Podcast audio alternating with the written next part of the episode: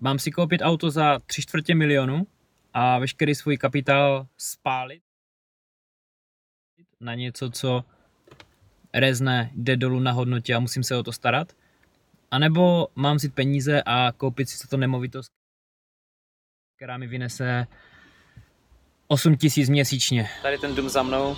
Dům se dá pronajmout asi za 575 až 600 liber měsíčně. Hypotéka je nějakých 150 plus další účty kolem 300, 350 liber eh, po zaplacení vlastně veškerých nákladů. Mám vzít kapitál a koupit si nové auto, třeba BMW, které jsem vždycky chtěl, protože auto, které mám teďka, není špatné, je super. Ale začíná nám být malé, protože máme uh, dcerku, která už začíná být větší a dost cestujeme po republice za rodinou. Takže zebrat kapitál, prodat tohle auto, vzít peníze našetřené a utopit to v autě.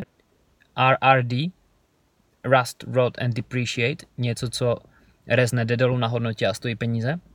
Je to prostě výdaj, je to pasivum.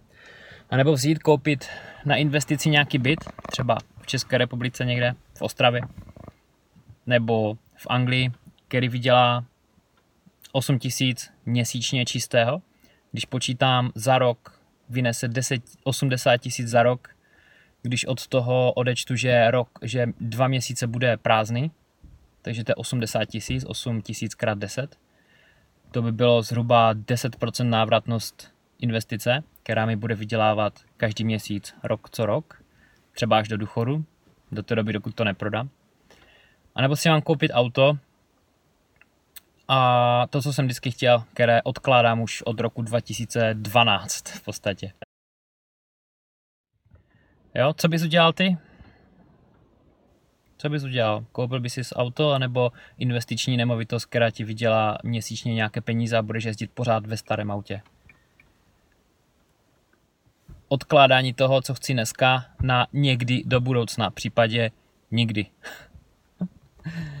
Dej mi vědět, co si tady o tomhle myslíš, o tohle myšlence.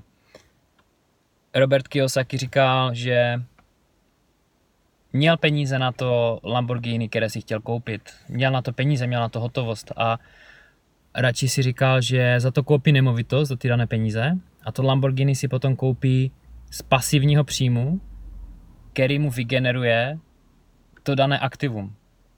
A to jsem slyšel v roce 2012 nebo 13 a od té doby prostě odkládám nákup něčeho drahého, co se mi opravdu líbí, co bych opravdu chtěl a to je, a to je nové auto. Může to být BMW, Audi, cokoliv, co je, je prostě kvalitní a je to super kára.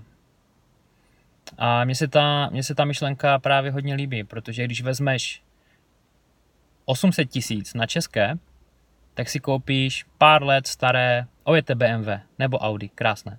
Pětku BMW nebo šestku a šestku Audinu. A za 10 let to má hodnotu 150 tisíc, nebo 100, nebo ani to ne.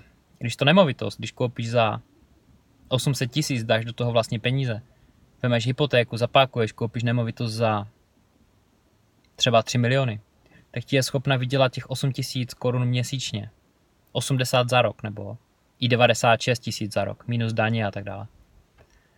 A za tyhle peníze ty si můžeš koupit auto na operační leasing. Nebude to BMW. Může to být oktávka, ale ty tu oktávku potom můžeš každých pět let, když ti skončí operák, každých pět let ji můžeš měnit za, za novou, za nový typ.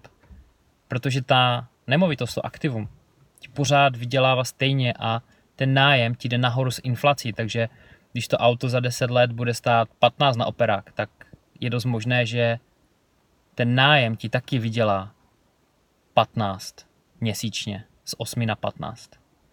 Takže to je otázka.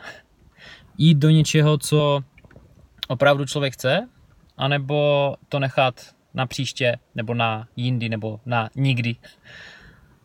A oběcovat to a dát to do, do aktivum, do aktiv, budovat aktiva, budovat portfolio, které se o člověka jednoho dne postará a nebude muset chodit do práce tak, aby každou svoji hodinu strávenou v práci vydělával peníze, za peníze, měnil svůj čas za peníze.